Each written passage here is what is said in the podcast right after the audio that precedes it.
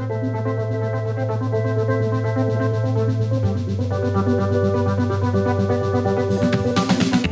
everyone. Welcome to the Wharton FinTech Podcast. I'm your host, Gabriela Ariana Campoverde, but you can call me Gabby. Our guest today is Steve Fredette, president, co founder, and a director of Toast. Toast is an in one point of sale and restaurant management platform for businesses in the food service and hospitality space. Since its inception in 2011, it's helped clients delight their guests, do what they love, and thrive. In this episode, we learn about Toast's humble beginnings, how Toast released new features to better serve its clients during the COVID 19 pandemic, what innovation Steve is excited about for the restaurant industry, and all about Toast culture. Now, let's get started. Hi, Steve. How are you doing today? Good. How are you? Good. Awesome. And you're calling in from Boston, I'm assuming? Yes. Yes excited to learn more about Toast today. And, you know, so many of us have seen your like POS systems. I was curious, can you get us started with what is the problem that you guys are trying to solve at Toast? Well, we're trying to help restaurants of all sizes uh, run better businesses. Our mission is to empower restaurant communities to delight their guests, to love and thrive. And so there's a there's a lot of pieces of that. One, the restaurant communities is broad. It includes not just the owner of the restaurant, but the employees of the restaurant, the community around the restaurant. We have Toast.org, which uh, is is very much involved in giving back to support food and and uh, food insecurity and the ecosystem around food, sustainable food ecosystems, and so on. So that's the community piece, and then delight guests. And we really care about how do we help our customers build better guest experiences, whether that's scanning a QR code on a table to pull up an a menu and order and then pay and, and do that all really seamlessly or uh, whether that's handhelds at the table so that the server can spend more time with their guests or uh, line bust in a, in a line where you're lining up at a counter and it's a busy restaurant you know those are all things that make a, a more delightful guest experience um, do what you love i mean that for us is more about um, building technology that helps the, the restaurant get back to what they love which is usually not technology. It's usually hospitality or the service that they provide to their guests, making someone's anniversary special or their birthday or their special event, um, or just creating amazing food. Our customers are creative artists. And so helping them get back to what they love and having us be able to take all the sort of administrative work around running a business uh, and make that easier and then help them thrive. So, how do we help them attract new guests with our marketing tools, retain guests? Um, how do we help them manage their staff and their employees with our payroll systems and our labor labor management uh, product product tools? How do we help them manage their food costs with uh, xtraCHEF and some other tools we've we've done there, and run a smoother operation so that there's less food getting sent back to the kitchen, less comps, less discounts, faster service so that they can get more people through and make more revenue. You know, these are all things that we want to help our customers to do to thrive. Yeah. And can you take us back to when you first started working on this idea? What did you find that was unique about the food entrepreneurs that you're working with? And how did you intentionally build in a way that other POS systems at the time were like simply not curating like their services for the unique market that you're working with? Well, certainly there was a lot of just just on the POS alone, there was a lot of very specific functionality that restaurants needed, whether that was kitchen display screens or special complexities of how you modify items. I want to say, no, I don't want, I want chicken on the side, or I don't want chicken, or I'm aller- allergic to this or that. Um, you know, sometimes you have to choose certain things. They're forced to choose a, a, whether the steak's rare or medium or well done and so on. So there's a lot of complexity of running a restaurant um, that i think that, that you don't necessarily appreciate unless you're you're specifically focused on that just on the point of sale. But that said a lot of the you know legacy systems also had all those same things.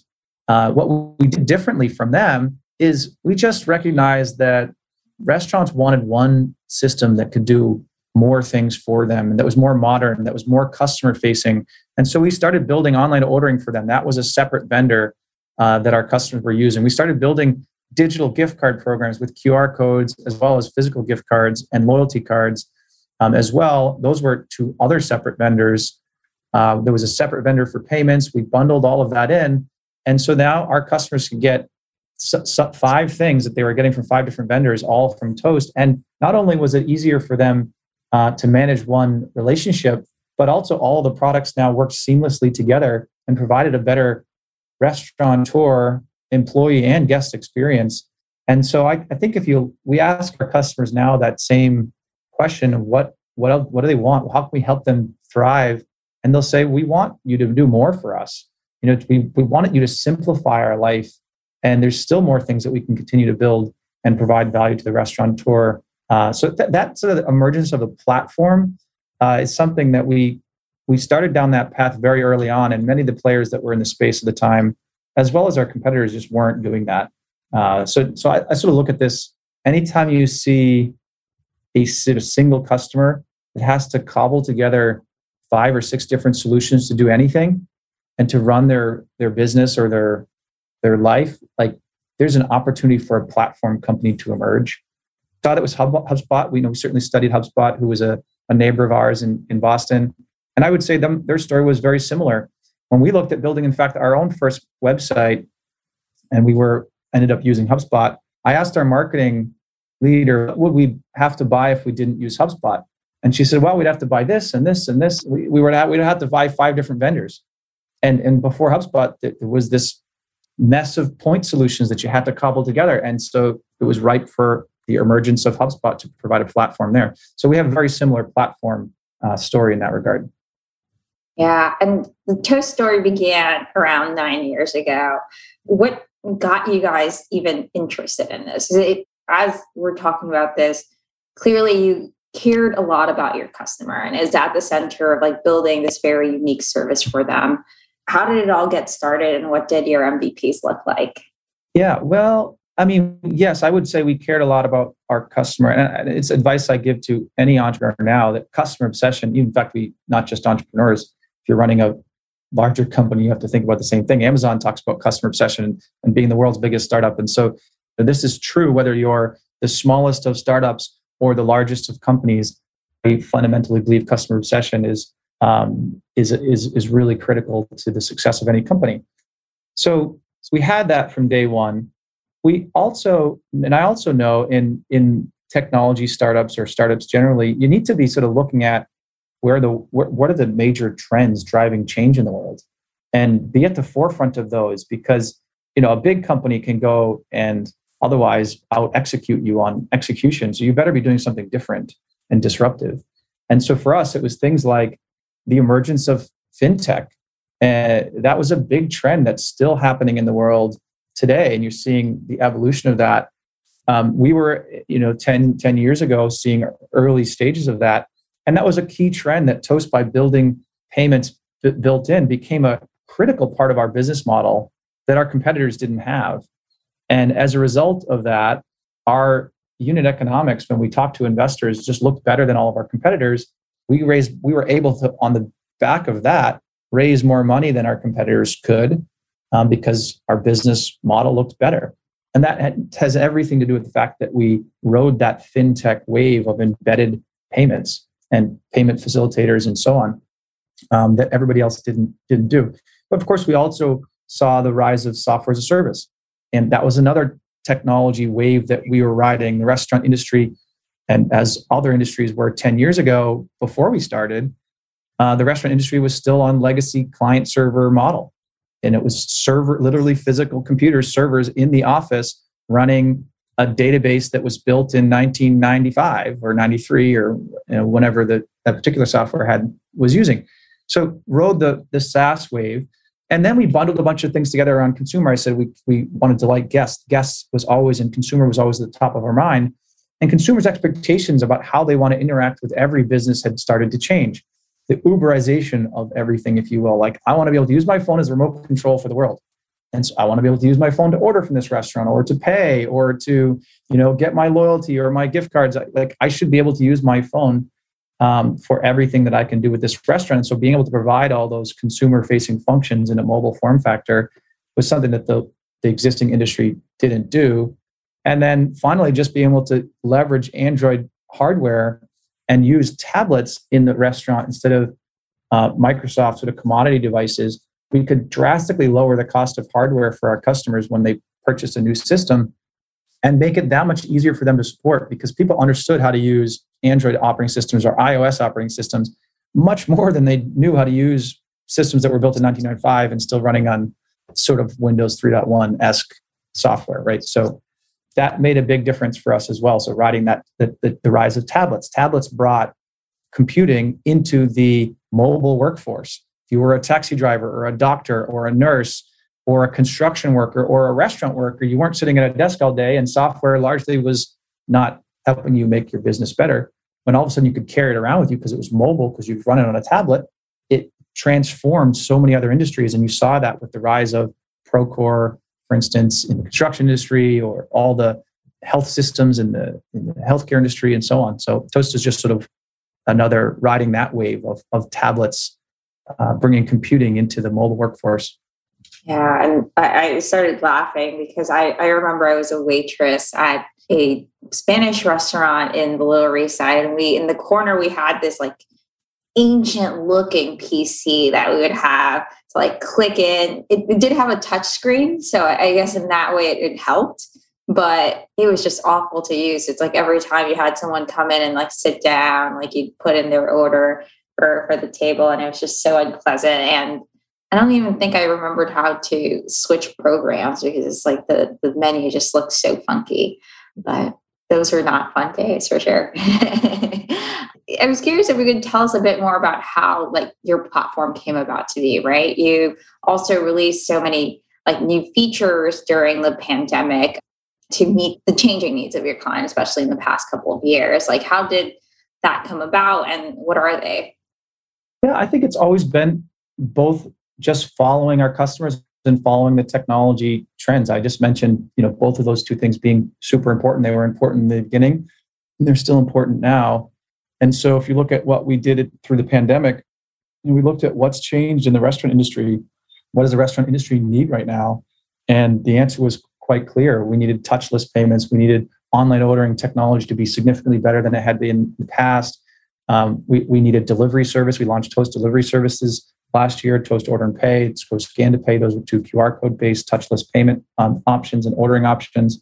We launched Toast Now, which allowed non Toast POS customers to leverage our online ordering platform, uh, and then and then our Toast marketing services. So it was it was really just sort of following the customer needs at the time. You know, I think other things that we've done have been looking at um, you know where other companies might be having success. And so we're thinking about look what we launched this year at our spark event we launched our toast pay card we launched our toast restaurant card we launched toast tip manager and um, and toast scheduling. And so we've we've certainly been following the space of same day pay and, and seeing people have success with that. You know that's certainly something that sort of for fintech folks should should be well aware of what's going on with some same day pay you know, similar bill now, pay later, kind of buy now, pay later. Um, not something we're necessarily doing, but we're certainly studying uh, you know, trends like that as to whether it may be relevant to us. When we launched Toast Capital, like I think I don't know, I guess it was three something more year, years ago at this point now. You know, we saw other players that were having success with a, a capital model, and we felt like we had the opportunity to do the same and, and, and have the same success and bring greater access to capital at better access and better rates to the restaurant industry because we had so much data on on our customers and how successful they were and even though a lot of our customers may not have the best credit scores we know they're still good they're still good businesses because we see their payments coming in and, and operationally we have a much simpler process to offer loans because we already have done the AML and KYC checks that a financial institution would need to do because we do their payments. We already have their bank account information on file. We can very easily deposit the money into their account next day. Uh, we can underwrite them automatically, and then we can start processing loan repayments from a percentage of the payments of, of what's going into their account. Otherwise, a typical traditional bank just can't do any of those things. And so it becomes a much more complicated process to get a loan. And the default rates are higher and the repayment rates are higher and the administrative cost is higher and therefore the rates are higher and so the accessibility is lower it's just everything gets better um, for toast for toast capital versus if you if you didn't have it part of the platform And so, but that was something we we looked at, you know, the technology trends that were going on in the fintech world and said, how do we apply those trends to the restaurant industry? So it's the intersection of what's changing, whether it's SaaS or fintech or tablets or consumer trends, et cetera. What's changing, and then how can we apply those changes and be customer obsessed about it to our to our industry? And that and that's always what we've done. You know, we saw a lot of those trends changing. We studied what restaurants needed, and we built what they needed in year one, and you know now in year almost year ten. You mentioned the Toast card. Is that you meant for employees, or is that meant for um, the restaurateurs that you're working with? Like, what does the ideal profile look like? Well, we have two. There's a Toast restaurant card, which is explicitly for the restaurant owner and manager. Um, you can get faster access to funds instead of waiting 24, 48 hours for the funds to clear. Uh, they can get instantly deposited on a card. And that's taking advantage of a lot of the instant payment rails that are being developed by Visa and MasterCard. And the Fed, I think, is developing some instant payment rails. That you see that instant peer-to-peer payments that you might be familiar with if you use a Venmo, a Venmo that's tied to a debit card. It can be instantly transferred between you and your friends. The same underlying rails are what's powering that restaurant card's ability to get access to payments that much faster.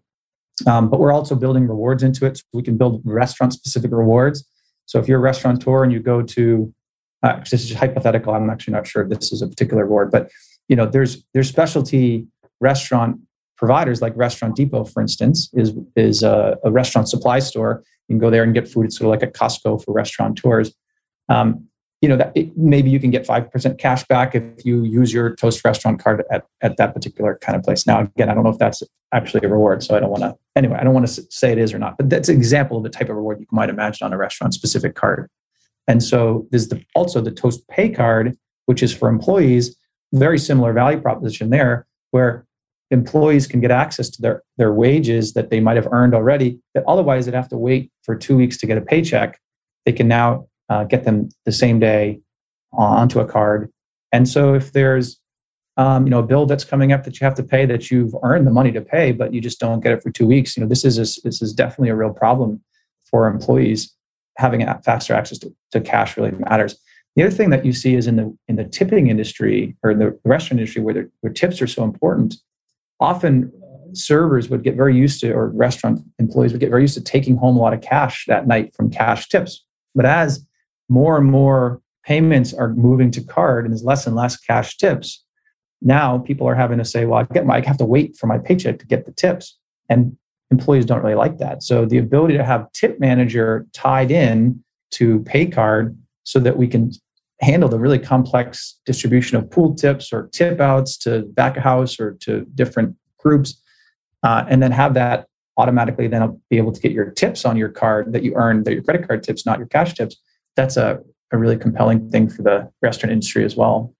Yeah, and I think it's also an important point to bring up is you know sometimes that's a majority of your pay, right? When that's it right. comes to being yeah, and yeah, you you you were a server, you know, right? Yeah. Yeah. I was a server in New York City. Those were the most fabulous of days, but you, you learn how to work hard, right? Um, we just had the, the like the founder of Earnin of also like handling a similar problem, but for different industries. So fascinating to think about. It's like as an employee, you don't think that that will ever happen, but now there's like fintechs like much like yours who are making that possible, right? I'm switching gears a bit You've been in this industry, like you've mentioned, for close to a decade. What are still some unmet needs that you see that your clients experience, and how are you, or like, what would you want other folks, other uh, potential entrepreneurs to also start working on? Yeah, well, we, I mean, we certainly following a few trends pretty closely and trying to figure out how we might help. Um, certainly, the labor environment in the restaurant industry right now is is really tough. It, it's really tough for our customers to find employees and to hire and fill the shifts that they need to fill. So that's that's been definitely something that we're trying to figure out how we we can help with that. And so there's things like how do you just make existing staff more efficient? Order and pay at the table is, is one that I mentioned where you can scan a QR code.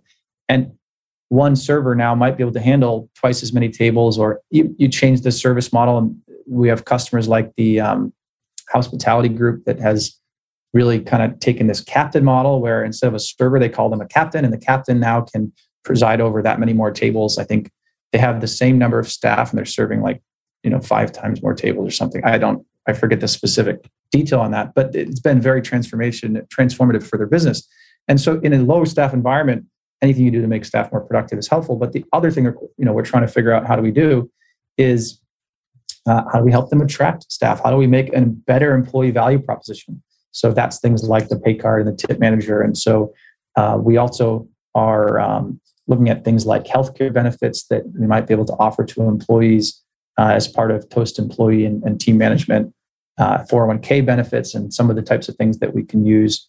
Even scheduling is it really matters actually. So um, the ability to have sort of a Slack um, like communication tool for the for the employees that uh, that can swap shifts and say, hey, I, I just can't make the shift. Can you take can you pick it up?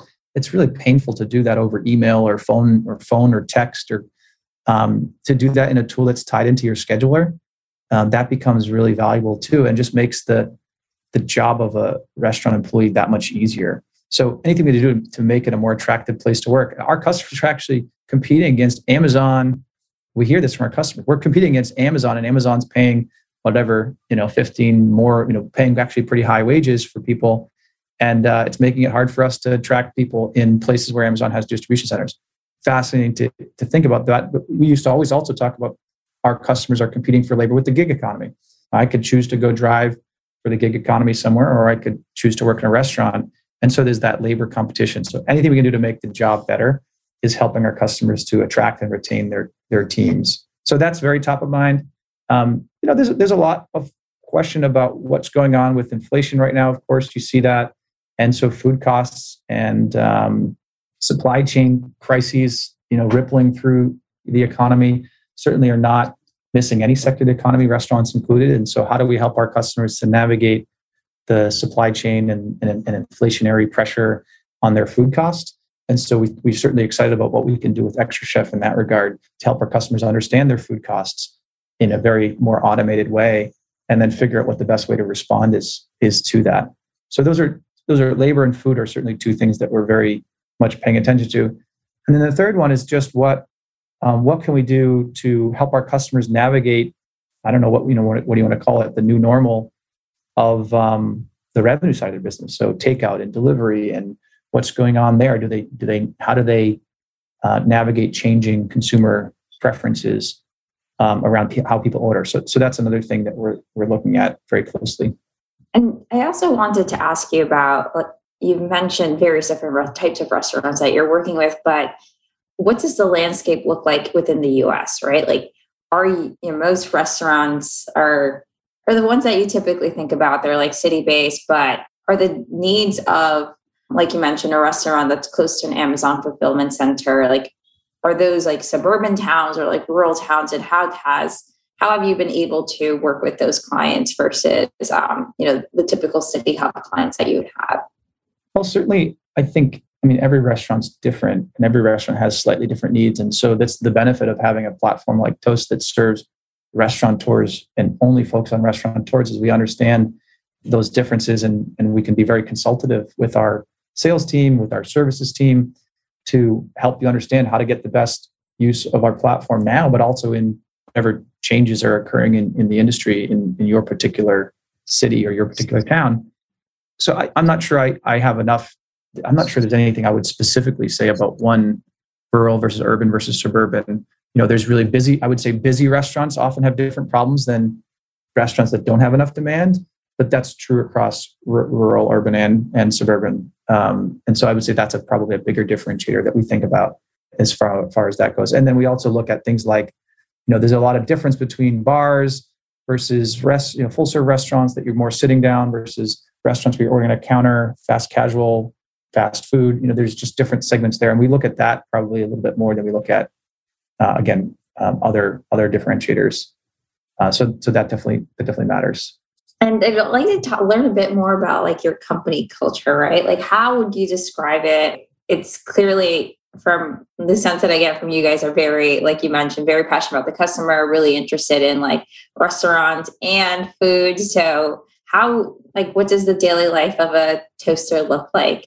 Yeah, well, we definitely feel like we are in the same industry as our customers, and we're part of that environment. So hospitality is something we really talk a lot about and care about. We want our culture to be a hospitable culture. One of our core values is, is embrace a hospitality mindset. When it comes to hospitality, we're big believers in the concept of hospitality as the way you make other people feel, sort of a Danny Meyer definition, if if uh, if, if, not others, I'm not sure, but I, I attribute it to Danny Meyer. And so, starting with the other people on your team, and then your customers, and then your vendors, and everybody else around you, it's, it's very much a, a positive mindset. Uh, so that's a big part of what we think about. One team is a big core value for Toast. We are all in this together, or whether you're in one department or another, even groups that you might often think about as more sort of individual, like a sales group, right? As a very collaborative culture and very much lives the one team value. So we um, we live by our, our core values, and um, it's definitely you know hospitality driven company. But we're also you know we're we're an ambitious group. We're driven by our purpose and our mission. That's another core value, driven by purpose, and um, and, and so it's a it's a high paced growth company. So it's um it still is a very much a big startup that's growing exponentially every year, and that pace and that sort of change that comes with that is sort of fun and, and part of the culture for sure. And so we're very driven. We're always hungry is another value. So we're like always thinking about how do we do what's next? How do we help our customers do more? Uh, and so that's that's definitely felt in our culture. And then we explicitly try to bring a lot of restaurant experience into the company. So two thirds of toasters, we call our employees toasters, have worked in restaurants before. And that very much brings a lot of empathy for our customers a lot of deep understanding of what their needs are, whether it comes to building products or serving our customers, that really I think helps make our culture very aligned to our customers. And you know, you mentioned a couple of puns in there, like toasters, quite clearly mm-hmm. one of them, and then also staying hungry. Like, given your time there, have there been any that really stand out? Because we started learning more about toast for a like a venture capital class here at Wharton, and my my pretend VC firm, learned more about what you guys were doing. But our favorite one was Worth Toast.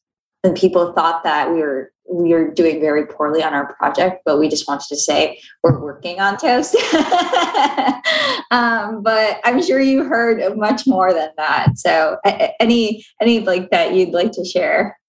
Well, we definitely um, use a lot of puns. Uh, you know, you might argue we overuse puns, but a few that I think are pretty great are we call our kids croutons. So children of toasters are called croutons. We haven't quite figured out what grandkids of toasters are called yet, but we've got some ideas. And then um, pets of toasters are called biscuits. So biscuits and croutons are two puns that I think are pretty great. yeah and what, what are you guys looking for in like future hires right for future toasters like you mentioned some qualities but are there any like specific teams that you're expanding or if there's one quality what would you say it is that you're looking for um, yeah well all teams are expanding for sure. So we are definitely looking for people across all departments and and all teams.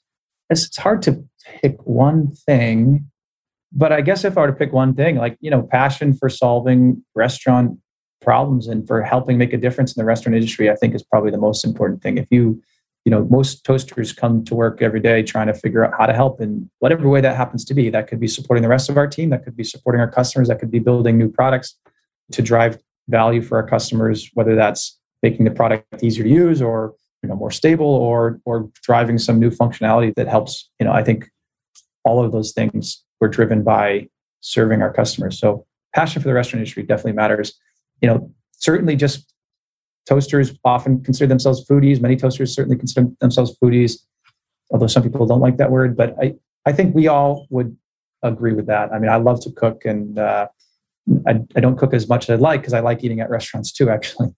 But when I do cook, I, I really enjoy doing it, and I and I and I uh, enjoy restaurants for the same reason because I love food. I want to talk a bit more about you and your career. Like, what clearly you spent a, quite a number of years on toast but what did the earlier portions of your career look like and what were some of the lessons that you brought into toast yeah well i, I mean i worked at a company called Endeca for almost seven years before toast right out of college that made a big difference hugely influential you know i think i learned a ton i believe experience absolutely helps you in your entrepreneurial journey. And so having been able, and also I've also believe having seen what the inside of success looks like really matters. So having been at another company that was exponentially scaling, doubling in growth every year, and knowing the difference between having tried things at Endeca, and certainly we've now tried things at Toast that haven't scaled, you know, at the same way, you start to get some intuition and feel for what's working and what's not. And the earlier you can sort of sniff that out and and say, you know what, this isn't working. It's just not doesn't feel like the other thing that was successful felt. We probably should just stop working on it and pivot and shift to something else. I think that really helps an entrepreneur to find their way to the thing that's going to really exponentially scale. So Endeca was super valuable for that. But it was also a valuable network. Um, Chris, our CEO, we uh, was Endeca. We worked with him there. Uh, my other two co-founders worked very closely with, with me at Endeca as well. Our head of customer success was Endeca. Uh, some of our earliest engineers were all uh, from Endeca, including my twin brother, who also worked at Endeca. So he was, uh, you know, first engineer and, a, and, an architect at Toast that's been very influential to the engineering team. So we got a huge amount of value of just the network that you build when you work in a particular industry. And you know, it's the same that you get from the network value of a business school, right? Of course, it's just a little bit broader in in that year, that which has got its own benefits, of course. But for for tech in particular, the Endeca network was super valuable. Awesome. And do you have any other advice for aspiring founders? We have quite a number of them typically listen to our shows. Um, I, well, let's see. I gave my advice on customer obsession to aspiring founders, as well as sort of follow some of the trends. And trends are sort of constantly changing. So be at a technology frontier. You know, the other thing that I think about is vision, and is vision is super important. Now you got to sell. You got to sell investors. You got to sell employees, and you got to sell customers. You got to get people in the boat, if you will. And, and what I've learned is that the more inspirational and the more you can paint a picture of what success may look like in five years or 10 years even i think that just really that, that can really help. Now granted you also have to have a strong value proposition for this year right? And, and so you, it can't be all about long-term vision but you need to tell a compelling story. Storytelling ends up being super valuable. And so getting you know cycles where you, you get an opportunity to present and tell and you know, and pitch and and television and tell a story or sell or recruit or you know pitch pitch you know pitch investors and learn to craft those sort of storytelling skills i think that's um, super valuable.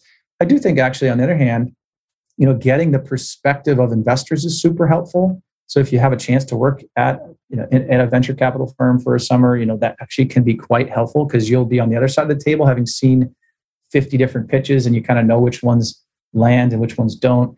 And so that can be very helpful. Just as much as customer obsession helps to really put yourself in your customer's shoes, helps you to sell to customers. And just like working at a company like Endeca helps you to understand what great culture looks like from the inside, really understanding that the investor perspective can help as well. Because once you sell, you've done now you've got to execute. But you've actually got to deliver. You've got to deliver financial results. You've got to be analytical about looking at your business and optimizing and, and not running out of cash and delivering revenue and, and all the things that come with executing against a financial plan you've got to be able to build a great culture and retain the best and attract the best people and you've got to be able to deliver value to your customers in the form of your products and services so that you know they, they stick around once you sell sell them. So you've got both sides of the coin. You really have to find you got to be good at selling and you got to be good at executing and across all three facets customers investors and employees. Thank you for that we would love to keep you here for the rest of the day, but we know we can't. So we always end with one personality, one like fun question.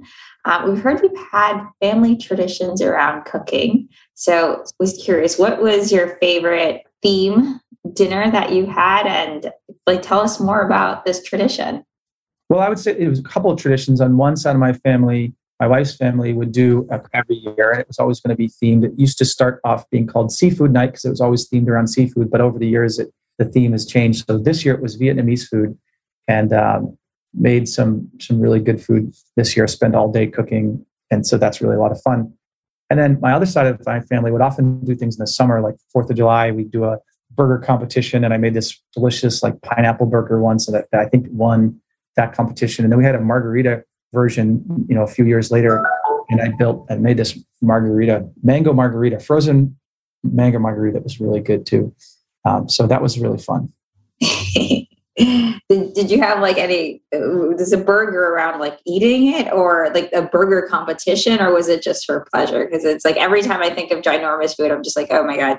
Automatic food coma which is also a family tradition in itself right? This is more around flavor i think um, versus the yeah they were small burgers i remember but they we were trying to compete on flavor uh, yeah. Uh, uh, did, did you win or did someone else get the trophy? I can't recall. I remember really enjoying that pineapple burger. I just, I don't remember uh, who won though. Sounds like a great time. Well, thank you so much for coming on the show. And it's been a pleasure to get to know you more. Oh, thank you. Thank you for having me.